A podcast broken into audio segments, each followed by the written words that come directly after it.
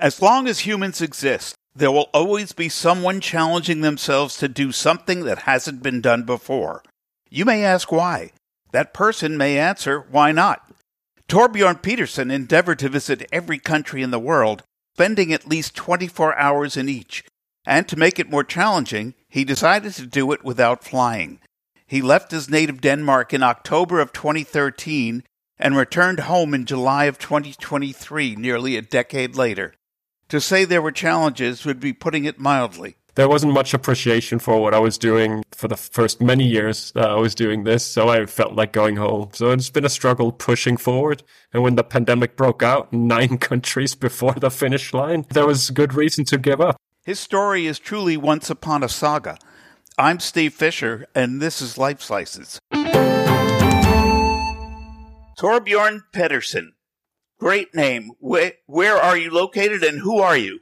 I'm currently located in Copenhagen in Denmark. And I am the first in history to reach every country in the world completely without flying. I can't imagine you walking across the oceans. it was it was quite an effort, but I have big feet. What gave you the idea to do this? What made you want to go traipse the world without stepping on an airplane? It hadn't been done before. That that's the short answer. It, uh, I I felt like grew up in a world where everything had been done, and when I found out this hadn't been done, it was pretty hard to leave it. So you truly are an explorer. I'd say so. I've recently been exploring if it was possible to go to every country in the world completely without flying, and I'm happy to say it was. What did you have to do to prepare for this journey? I had to prepare myself mentally to leave home for a number of years. I thought I'd be able to do it in, in four years or less. It ended up taking nearly a decade. I needed to secure a financial partner for the project. We needed to work out what the overall budget would be for the project. What, what do you imagine you'd spend across the world as an average? The time management within it, the values of the project, the logistics, the travel route what kind of bureaucratic challenges you might be able to foresee, especially how would you get to distant island nations in the Pacific or cross between continents that are not connected by land. There were a number of considerations I had to go into. What was I going to pack? What was going on the website? What was going to be the project name? I can't imagine packing. I have enough trouble packing for a weekend away. So what, yeah, what do you, you and my wife? what do you pack for a journey like that? You pack clothes. In in my case, I wanted to be able to put on uh, clean underwear every day, and I didn't want to do laundry every second day. So I packed like ten pairs of underwear. You pack for warm weather and for cold weather as well, and for wet weather. I packed a pair of running shoes so that I'd be able to go jogging and stay fit. Packed books, cables for all the electronics that you're bringing. I brought a laptop and camera and phone and stuff like that, uh, some speakers, packed a sleeping bag, a hammock, mosquito net that was fitted to the hammock, some rope, a couple of knives, a compass, and away you go. How many bags did you have? How did you carry all of that? Oh, that was all fitted into a duffel bag that could swing over my back. And then I had a small carry on bag as well, which I would have between my legs when I was in a bus or a train. It does help to know that you're a young guy. So it's not like you're an 80 year old man trying to do this. I might have caught up with you in, uh, in life experience over the past 10 years. I'm sure you did. You probably surpassed me. When you were talking about the finances, how did you finance this journey? a premise for me was that I wasn't going to pay for it myself. Uh, that I wanted to, I thought the project was interesting enough that someone would come in and cover the budget. And the budget was set at $20 a day. So it wasn't all that much. And we did find sponsorship through Ross Energy. So that was nice. That was good. And I left home with the budget covered. Unfortunately, after a couple of years of traveling, the financial side of things for Ross Energy were more difficult and they had to look for places where they could save money. And one place where they could save was definitely a guy trying to reach every country without flying. So I lost my financial backing. They came on years later though, but there was a gap where I spent my savings and took a loan and a second loan and I asked my followers if they wanted to make some donations. And yeah, so I, I found my way through it. Did you have to pick up any odd jobs along the way? Not so much, no. The the project within itself was plenty of work, um, just getting the logistics and bureaucracy. And I travel as a goodwill ambassador of the Red Cross, so I was coordinating with the Red Cross globally and setting up meetings and taking time out to go and listen to the humanitarian work that was being carried out and learn about that. I was doing interviews. I was doing speaking engagements along the way. Some of those did pay, but in most cases I did them for free. I wrote a few articles as I went along and, and earned a little bit on that as well. And I got stuck for two years during the pandemic and I did get a job while I was stuck. Oh, well, that's good. Do you plan to write a book on this adventure? Yeah. Yeah. Yeah, I'm talking to different publishers uh, right now, and there seems to be good interest. And I think we'll be able to present really interesting stories and a great adventure in book form. We're also working on a documentary. The documentary will be out next year, 2024, and I'll continue doing speaking engagements. I'm going on tour and in early next year. Have any celebrities come calling to make a movie of it?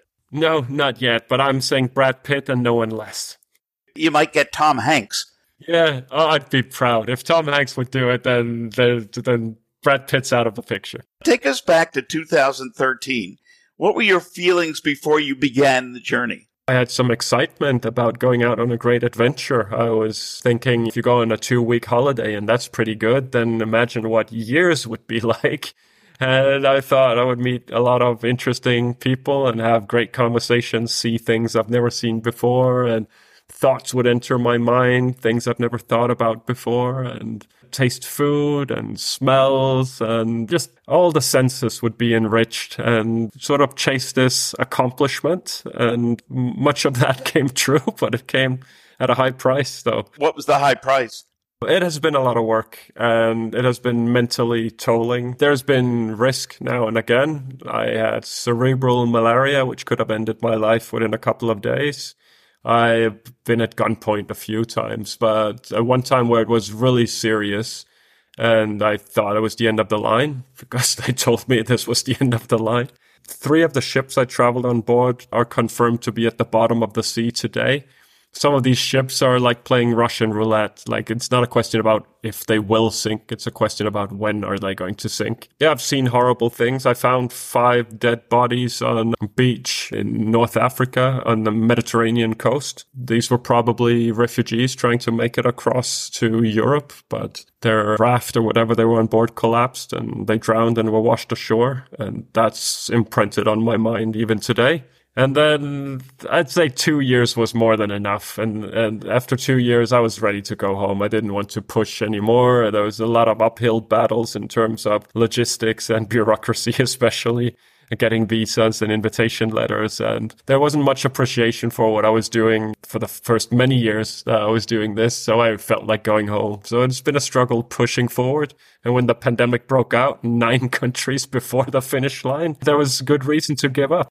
but you didn't. You stuck it out. According to your webpage, you visited, what was it, 203 nations, but there aren't that many nations that exist in the world. So how to well, explain that's, that? That's up for debate.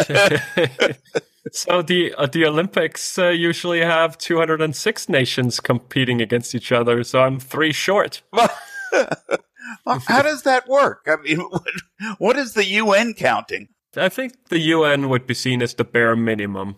There's a process to become a United Nations member and there's a fee to be paid for. And a country like Tuvalu wanted to be UN long before they became UN, but they couldn't pay the, the entry fee.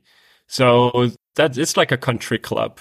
It's very much a country club. Then you have your, uh, your odd countries where you go, well, what about Kosovo? More than a hundred United Nation countries recognize Kosovo as a country, and yet Kosovo is not a part of that club. Then you have Greenland and Faroe Islands, and you have Scotland and Northern Ireland and Wales. You have Taiwan, you have Western Sahara. You can point at different parts of the world and ask, is this a country? Is it not a country? And then you can ask yourself, what is a country? What makes up a country?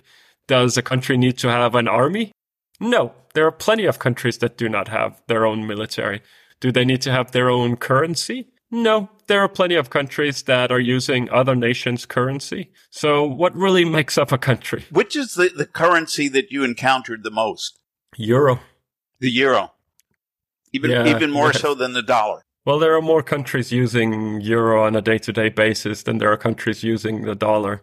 But the, the dollar is a global currency, so I I traveled I travel with euro and I travel with dollar in my pocket in case I can always get by if you have that. And I've been to countries where they wouldn't accept dollars. Hmm. Yeah, that was surprised as well. Which countries didn't accept the dollar? I'm making a list. That was in. Yeah, yeah, go and talk to them. Where was that? Oh, was uh, Senegal, I think. It was in West Africa for sure. I think it was Senegal. And I was coming from Mauritania and I crossed into Senegal and I was speaking to immigration and I needed to get a visa, which was probably 50 euro. Said I have US dollars. And they went like, no, thank you. I'm like, okay. And I say, I have euro. And they say, oh, we'll take that. I think there are parts of this country, the U.S., that don't accept the dollar either. yeah, they, they just want gold. You said you vowed to spend at least 24 hours in each country. Which countries Yeah. did you want to leave as quickly as possible? And in which countries did you want to spend as much time as possible? I was very happy to leave the Vatican after 24 hours. Really? There was what what are you going to do for 24 hours in the Vatican? Well, yeah, I mean, there's, that- so, only so much you can pray. and if you're not a praying person, forget it. yeah, and they make it hard for you in the Vatican as well. There, there are no hotels; you can't book a room, so there's no bed to sleep in, and they, there is there are no restaurants. You have to leave during night nighttime, so they close up at around ten or eleven in the evening, and you can come back at six or seven in the morning. It's the only country I know of that if you're not a resident, they kick you out during the night. So I was happy to leave after 24 hours. I had to hide somewhere, of course, for the duration of the night in order to stay inside. Were you were you lurking inside the, the, the basilica? Or, There's there's an area which is sort of border territory between Rome, Italy, and the Vatican. And the guards within the Vatican, they only guard up to a fence. There's a fence, a very a, a fence you can step across, but but they are not concerned about what's on the other side of the fence. There's about six feet on the other side of the fence, and then a short drop, like a step down, and then you're in Rome. So those six feet are the Vatican as well, but the guards are not concerned with that. And homeless people work that out so that the police inside Rome cannot bother them if they're within those six feet because it's the Vatican. The Vatican doesn't care about those six feet because it's on the other side of the fence. So I just slept in the same area as the homeless people. well, that's one way to make friends. Which countries presented the biggest challenges to you, both as, as far as safety and just in living style? Uh, in terms of safety, I would probably say Yemen at the time when I went and South Sudan at the time when I went. And in both cases, I didn't have a contact person and I didn't have enough time to prepare. And the political situation in both countries were highly unstable when I went. So I was not doing much more than 24 hours and then out. There were a number of other countries as well, which were, I, I didn't spend a lot of time, like Afghanistan, Syria, Somalia, Central African Republic would be one, Libya uh, would be one as well. These are great countries to, to be honest. These are historical and culturally impressive countries. These are countries that have history that goes back thousands of years. Several of these countries have cave paintings that are 10,000 years old. I mean, These are really interesting countries and people are nice and food's good and there's the fauna and the flora is impressive and but they are politically unstable and several of these countries have armed conflict in certain parts of them. These are large countries as well, so it's not to say that there's armed conflict everywhere, but there's no safety net. That's another way to say it. You you go there if if you fall for some reason, you hit the bottom. And in, in safer countries, there's a safety net. These weren't necessarily the hard countries to get inside. In some cases, they were, but the hard countries would be Equatorial Guinea. Because I'm not American. As American, you go visa free. I think you're the only nation. Everyone else has to get a visa, and they're hard to get. And then there was there was Saudi Arabia. At the time when I went to Saudi Arabia, they were within their 40 year stretch of not issuing tourist visas. Oh. So I think they started issuing tourist visas a year or two after I went. So bad timing on my part. I spent about seven months trying to go to Saudi Arabia before I succeeded. I spent about four months trying to enter Equatorial Guinea before I succeeded. And I spent about two years getting into Palau, which otherwise would be one of the more open nations in the world, but we had a global pandemic and that made it really hard. Oh, well, I mean, yeah, I'm sure the pandemic did not. Did, did you did you happen to notice? Were were you able to tell during the pandemic if certain countries handled it better than other countries? Oh yeah, absolutely, absolutely. I think that was quite easy to see. The wealthy countries bought up all the vaccines, so they were doing a lot better than other countries. Wealthy countries generally also have people spread out a little bit more, and you know people have their own apartments and their own cars, and they're living more isolated than in certain other countries with the huge marketplaces or slum areas and so on. So yeah, the countries that were already financially better off in in society, they did far better than the the less fortunate countries, you can say. And even to this day, I'm, I follow the Red Cross on social media of pretty much every country in the world and I see which updates they come with. And there are a number of countries that are still waiting for vaccines and, and, maybe they don't have enough vaccines and they're trying to convince the population to get vaccinated and they're still fighting a virus that the rest of us sort of put behind us. You say that, but there are large sections of the US or large parts of the US population that believe that vaccines are evil and do more damage than they help. Is that a kind of mindset that is carried over in other parts of the world? Yeah, there are there are always there, some people think the planet is flat. Some people are not willing to listen to Wait a science. Wait, the, the planet's not flat? No, I, I, am I'm the one. I'm the one person who can guarantee you. I, I feel better. I know. I, I don't want to ridicule people who are worried about vaccines or worried about having something shot into their arm that they're not fully in control of, and or they don't know exactly what it is. But the the same people they push a cell phone towards their temple every day and they don't quite know what that does there are so many things that we're not skeptical about i, I do find that a well proven well documented and well produced vaccine that should not be the one thing we should be skeptical about uh, there, there are so many other things that you could you could jump on top of. I'm of the ilk that every time they announce a new vaccine, I'm first in line. Give it to me. Give it to me. yeah, I'm I'm over vaccinated. I went and saw a doctor in I think that was New Zealand. I was trying to get a vaccine that I, I, I thought I needed.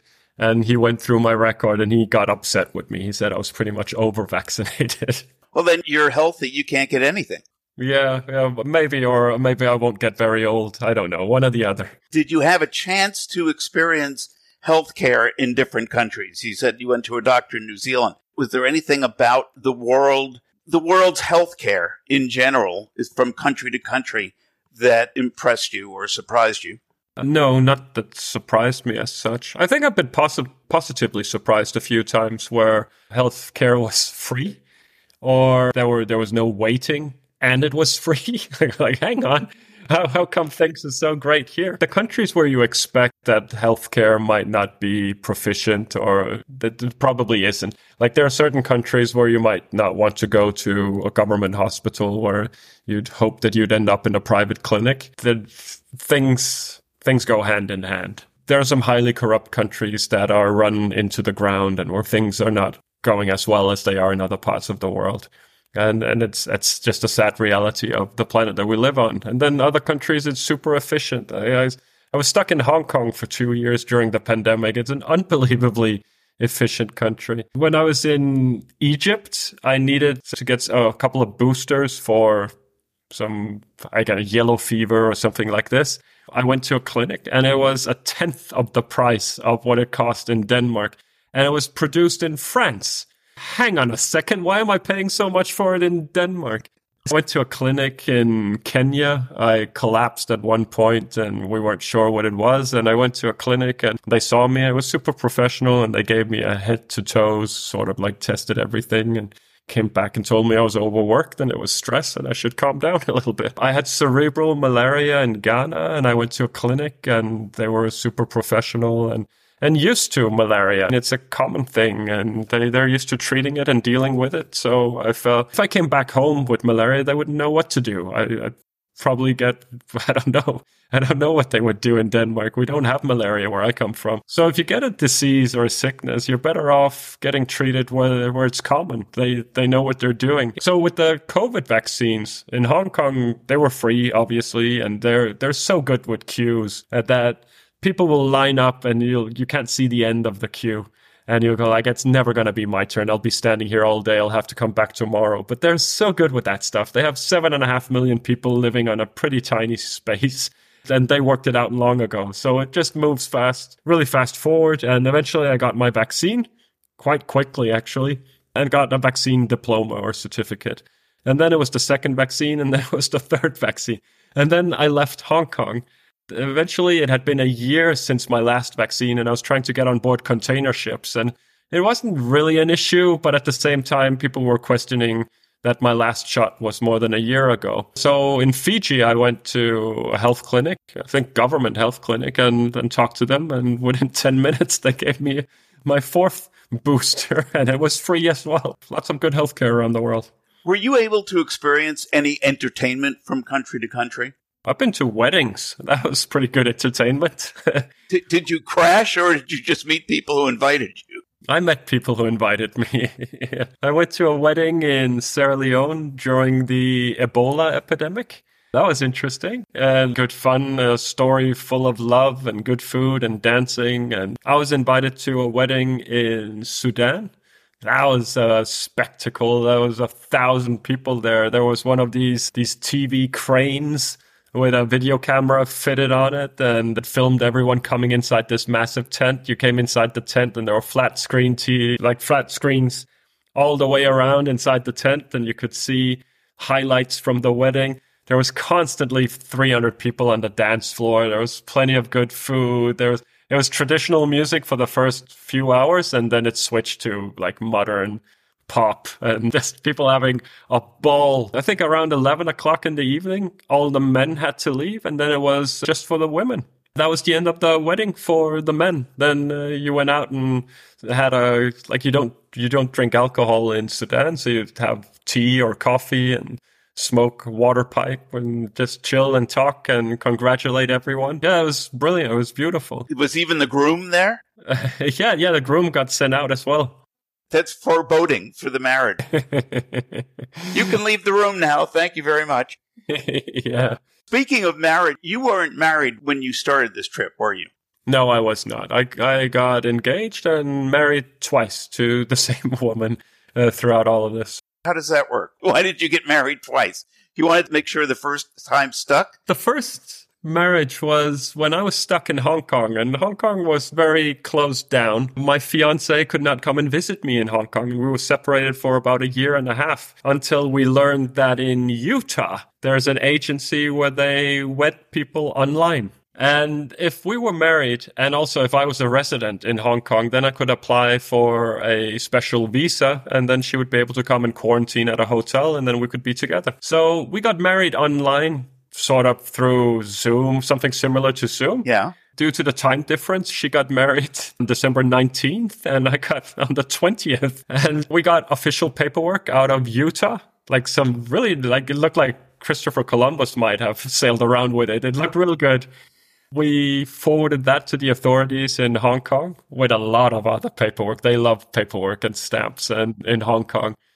Uh, it was quite a process, a lot of red tape, but eventually I got the visa for her. I also became a resident in Hong Kong and she came to see me. So I would imagine since we're married in Utah, that's probably valid across the USA, right? It's, it has to be if it's in Utah, it's got to be valid across. I, I don't country, know. Have you ever right? been to Utah? I imagine, right? And and then given that it's it's valid in Hong Kong, I figure it might be valid in all of China as well. So China and the US accepts our marriage, but Denmark looks at it and says you cannot get married online. That's not that's not a real thing. So we're not married in Denmark and we're not married in most countries around the world. So that meant that at a later point, when I finally left Hong Kong and I was making my way through the rest of the Pacific, my wife came to see me in Vanuatu, which is a beautiful island nation in the Pacific. And we met a German woman who's been living there for a while and she owned a resort with her husband and she organized it. We had a proper wedding, but then she had to process the paperwork through the registry, through government. And unfortunately, the government was hacked. There was a ransomware attack and all their data, their hard disk, everything was locked up for several months. And they're on island time. So it took them quite a bit of time to get out of that. And then a typhoon struck hard and the country was busy rebuilding and then a second typhoon. So it hasn't been processed in Vanuatu yet. What we know is we're married in Utah, in Hong Kong, and in Vanuatu.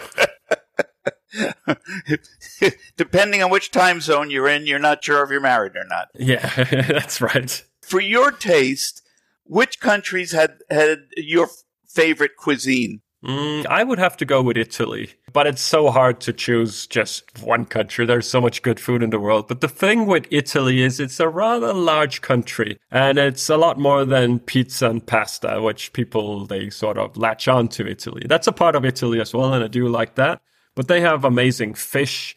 They have great uh, meat. They've got veal and pork and this and that. They've got uh, uh, seashells and yeah, there's so much good food across Italy that it's it's a good bet. Now that you've traveled the world and you've visited every country, is there anywhere else on earth you'd like to visit that you haven't been yet? Yeah, plenty of places. I'd like to go to Galapagos and see what that's about. I'd like to go to Easter Island. I'd love to go to Alaska and, and see Alaska.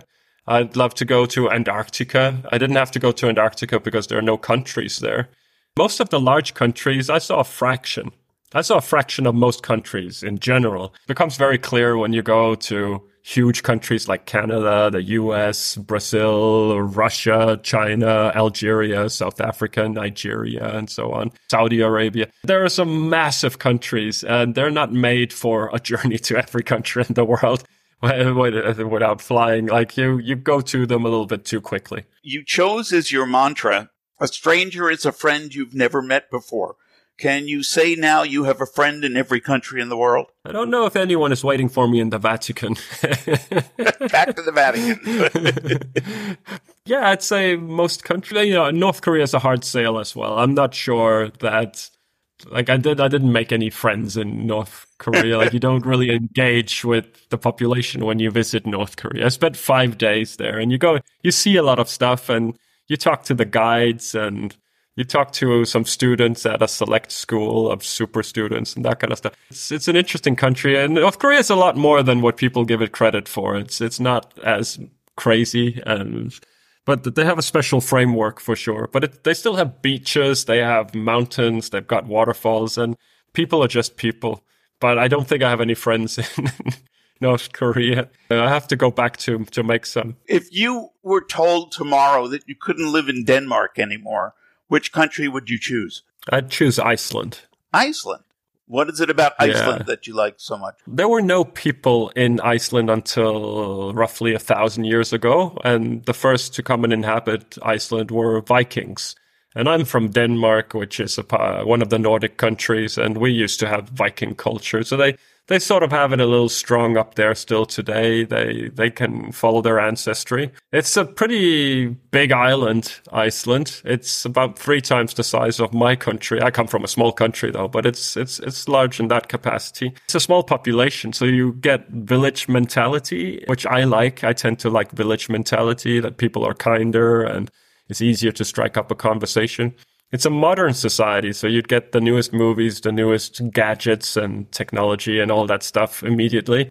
It's a highly sustainable country. They've got geothermal energy and uh, they've got rivers and turbines that are powering pretty much all their electro- electricity there's plenty of adventure. They have volcanoes and you can go skiing and it, it's two different continental plates that are pulling away from each other and you can go swimming in between and they've got geysers and yeah, it's, it's an amazing place.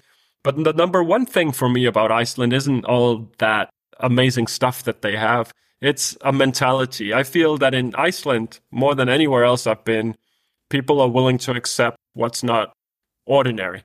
So most of us, we are put on the conveyor belt of life when we get born and we're told to clean up our room and help our mother and go to school and get good grades and get a job and meet someone and get married and have children, a job and pay your pension and then die quietly, right?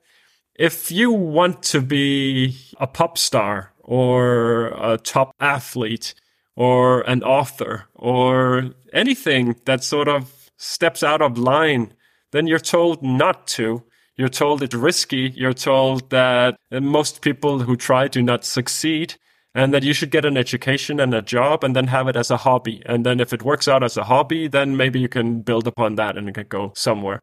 It seems to me that in Iceland they're willing to say, "Ah, you want to be an author? Okay, I know a publisher. I'll I'll get you in touch with him or her, and and then you can write a book. You can I have a guest room. You can stay at my place. You'll save some money while you write the book, or with sports and with music and with all uh, arts. And there's a lot of leadway in in Iceland and a lot of acceptance for uh, people being creative. So my takeaway from our conversation is move to Iceland. Yeah, it's very expensive. Is it? It's very, very expensive, yeah. Now that this experience is finished, how can people learn more about your adventures? People are more than welcome to come and find my social media. Uh, all of my social media is called Once Upon a Saga, with the same as the project name. I'm Thor Pedersen, and people are welcome to come and, and look me up. I'm on Facebook, on Instagram, on Twitter, on YouTube. There's a TikTok account where I don't dance. So people are more than welcome to come and find me. And Thor, is there any question that you would like to answer answer that I haven't asked. I spent an, a lot of time on the Red Cross throughout this project. I'm the one and only person to have visited the Red Cross in as many countries as I have. I, I paid a visit in 199 countries globally. I raised funds for the Red Cross with a lot of help from my online followers. I donated my own blood and I encourage people to donate blood and make donations and donate your time as a volunteer. It's the world's largest humanitarian organization. I spent probably a year out of the past decade has been work that I did in promoting the the, the world's largest uh, humanitarian organization, which has its roots in 1863. So it goes back to the olden days and it's it's a good place to get involved and something to support. So, are you packing for another trip, or are you, are you done traveling for a while? No, my mother is from Finland, so I recently came back from visiting her in Finland. That was my first trip, and I'll soon be off to Portugal, where I've been invited to come to a speaking engagement at a conference. And then the next trip after that will be France and Germany, Germany and France, where I've been invited for various reasons. And then I have Azerbaijan coming up in, I think, November, where I'm going on a small expedition. I really feel like I'm not getting out enough. yes. Yeah, you should. You should. That's, that's go out and rub shoulders with other people, talk to them, listen, listen a lot, be polite, remember you're a guest and learn as much as you can. Thor, let me just say this time, can I take it you're taking your wife with you? no. No. My, my, my wife went with me to see my mom in Finland, but everything else would be solo travel on my part. You are a glutton for punishment, or she is. I, am not sure who is. She's busy. She doesn't have time to come with me. Well, Thor, thank you so much for your time. I really appreciate it and enjoyed talking to you. Yeah, likewise. Thank you so much for having me on Life Slices.